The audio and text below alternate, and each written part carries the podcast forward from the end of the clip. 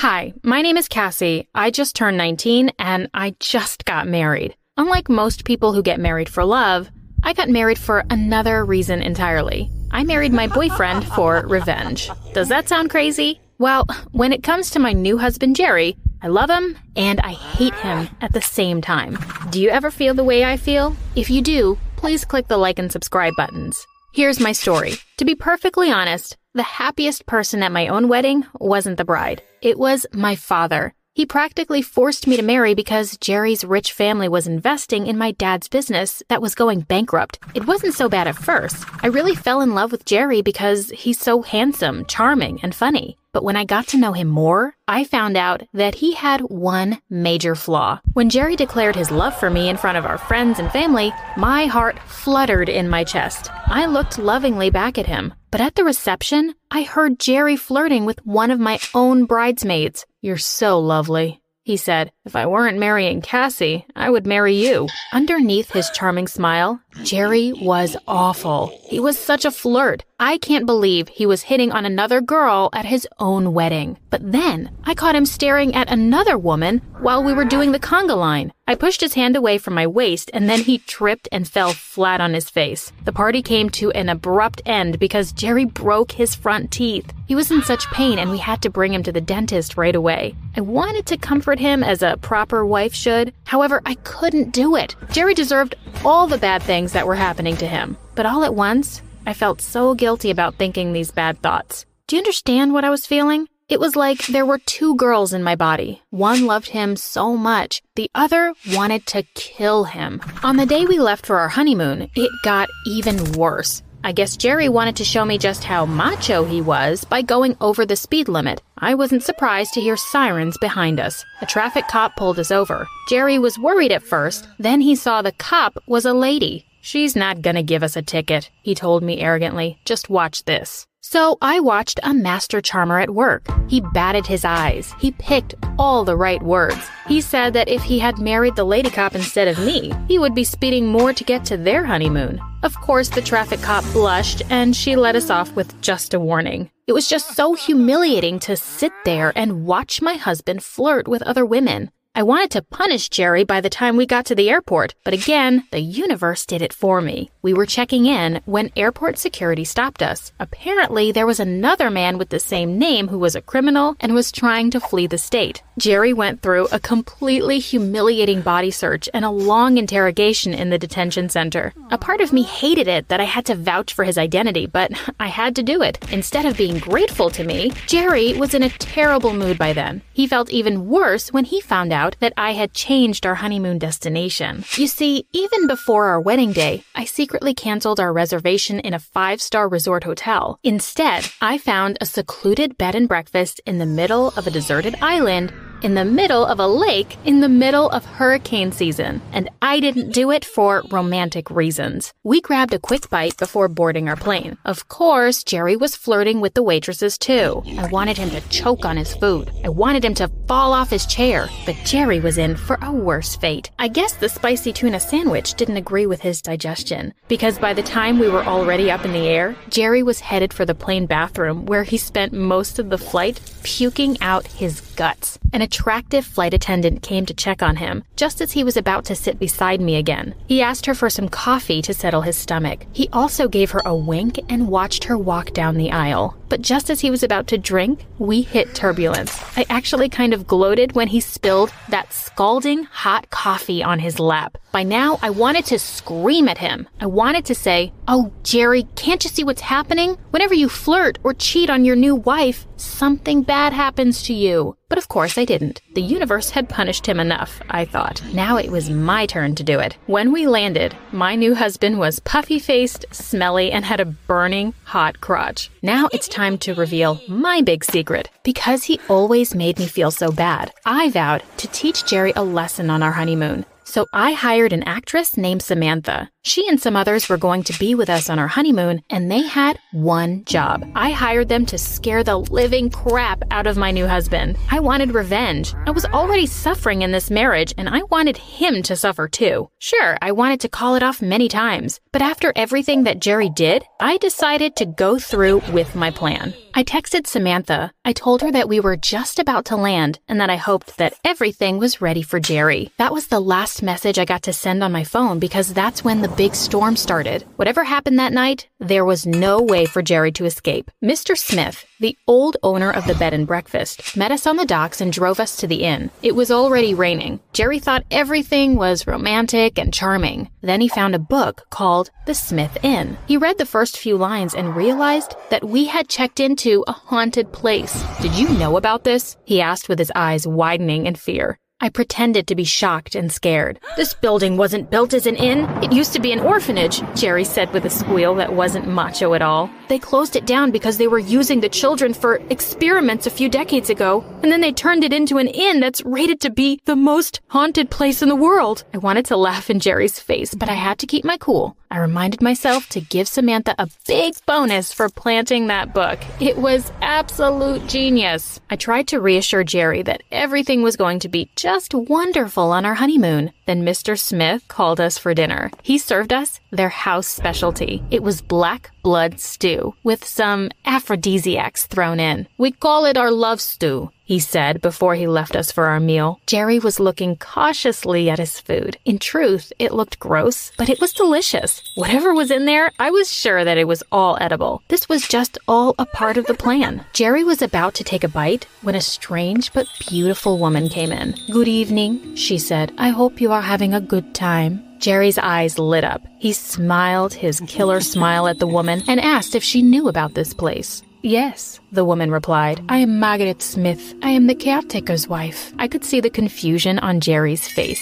The caretaker was this really old man. How could he have a wife as young and beautiful as her? Then he started flirting again. He even asked her about the book. "Oh, I'm sure a big, strong man like you won't be scared by a bunch of horror stories," she added with a seductive laugh. "All those things happened a long time ago." Of course, Jerry had to prove that he wasn't scared. So he laughed too, but I could see that he was getting a little scared. For once, I didn't even mind his flirting, because that night, all of Jerry's fears came to life. When it was time for bed, I pretended to be very tired and sleepy. In truth, I was waiting for the show to continue. Jerry was very tired and he fell asleep at once. Then he started tossing and turning. He started moaning in his sleep. I gently woke him up. Jerry's eyes flew open. He was covered with sweat and he was shaking. He told me that he had the most terrifying dream about this place. "I dreamt that terrible things were going to happen tonight," he said with dread. I pretended to be concerned. I bet it was that stew that gave him bad dreams. It was another bonus point for Samantha and her team. Jerry was sitting up in bed, too freaked out to go back to sleep. Then we heard footsteps coming from the hallway. We heard sounds of children and they were talking and giggling, but soon their laughter turned to screams. Jerry started to shiver with fear. He snuggled closer to me. After a while, it became very quiet, and I whispered, "I have to pee." I really did. I asked him to come with me. The bathroom was just across the hall. Jerry opened the door cautiously and went out first. "The coast is clear," he said. I stuffed my fist in my mouth, trying to stop the giggles from escaping. I was still in the bathroom when we started to hear the sounds of chains dragging on the floor. Jerry began to pound on the door. "Let me in," he cried, but I told him that I wasn't done yet. "Open the door, Cassie," he cried again. This time I could hear real fear in his voice.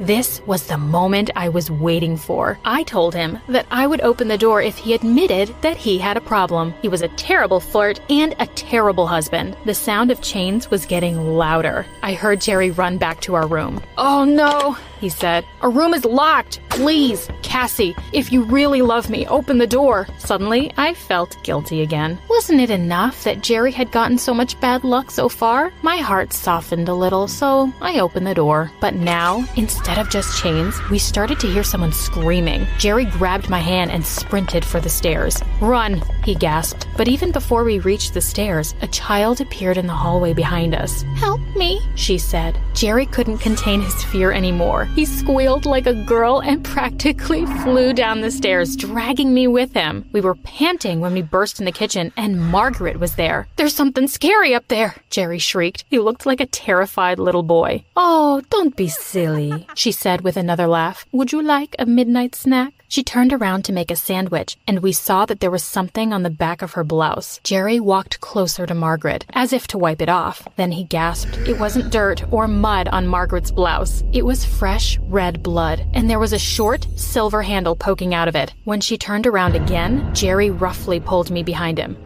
What happened to you? What's going on here?" he asked angrily. Margaret smiled sweetly at him, and she looked directly at me. In her hand, she was holding a bread knife. "I sense that you are unhappy, Cassie," she whispered. "Aren't you on your honeymoon?" Jerry pulled me closer to him. "Don't you dare come near her," he told the beautiful and sinister face of Margaret. Meanwhile, I wanted to clap my hands. This actress was really extraordinarily good. Then I started to talk to Margaret. I told her that I felt bad that my new husband was a big flirt. I said that it hurt me because Jerry didn't even seem to respect me at all. I started to cry, and I wasn't acting either. "My poor dear girl," she replied. "I'm sure your husband can explain himself." Jerry turned his full attention on me. "Do you love me, Cassie?" he said with a shocked look. "Of course I do," I cried. "I wouldn't have married you if I didn't." Then Jerry's whole face changed. At first there was shock, then disbelief. Then he looked absolutely relieved. "I love you more than anything in the world," he said very softly. "I thought you were just with me because your parents forced you to do it. That's why I flirt. I wanted to make you jealous. It hurt me so much to think that I was marrying a girl who didn't love me." Jerry cupped my face in his hands and seemed to have forgotten that there was a strange woman in the room who he obviously thought was a ghost. "I fell in love with you the first time I met you," he added. "I promised to be a better person. I promised to stop flirting. You were the most important person in my life." So in the kitchen of that haunted bed and breakfast, with a highly skilled actress acting like a ghost, I finally understood my husband. We both cried and we kissed. It was the most beautiful moment of my life. "I'm so glad we got that straightened out," Margaret said with a smile. "True love is an amazing thing." "Please, Cassie," Jerry whispered on the way back to our room. "Can we start over?" I nodded. Jerry didn't get any more bad luck that night, and if there were any more strange noises, we were oblivious to anything else except each other. The next day, I woke up with a song in my heart. Jerry begged me to go to another hotel. Of course, I agreed. We packed our bags and met Mr. Smith by the front door. Jerry wanted to leave right away, but I made him stay for a while to say thank you. "We had a lovely time," I said sincerely. Mr. Smith agreed. Mr. Smith smiled. Then Jerry noticed something we didn't see earlier. It was a painting of a beautiful woman near the front door. "Who is that?" he gasped. Mr. Smith chuckled. "That's Margaret, my wife of 60 years, he replied. "Isn't she beautiful? She passed away years ago." Then he said something really creepy. "It was a crime of passion," he added awfully. "She was a terrible flirt. When I confronted her, she said that she wanted a divorce, and I couldn't let her do that. They sent me to prison for 25 years. I hope she's forgiven me for what I did." Jerry's eyes got bigger than I had ever seen before. He practically dragged me out of the place. Secretly, I was very impressed with Samantha and her team of actors. They really found a way to scare Jerry. I wouldn't be surprised to learn that Mr. Smith was in on it all along. While my husband was busy checking us into the airport, I called Samantha. "Bravo," I said. "That was a great show you had last night, and it worked." But Samantha had her own surprise for me. I found out that they never really made it to the island. Because of the storm, they couldn't make it at all. She had been trying to call me all night to say they had to call it off, but she couldn't reach me on my phone. I felt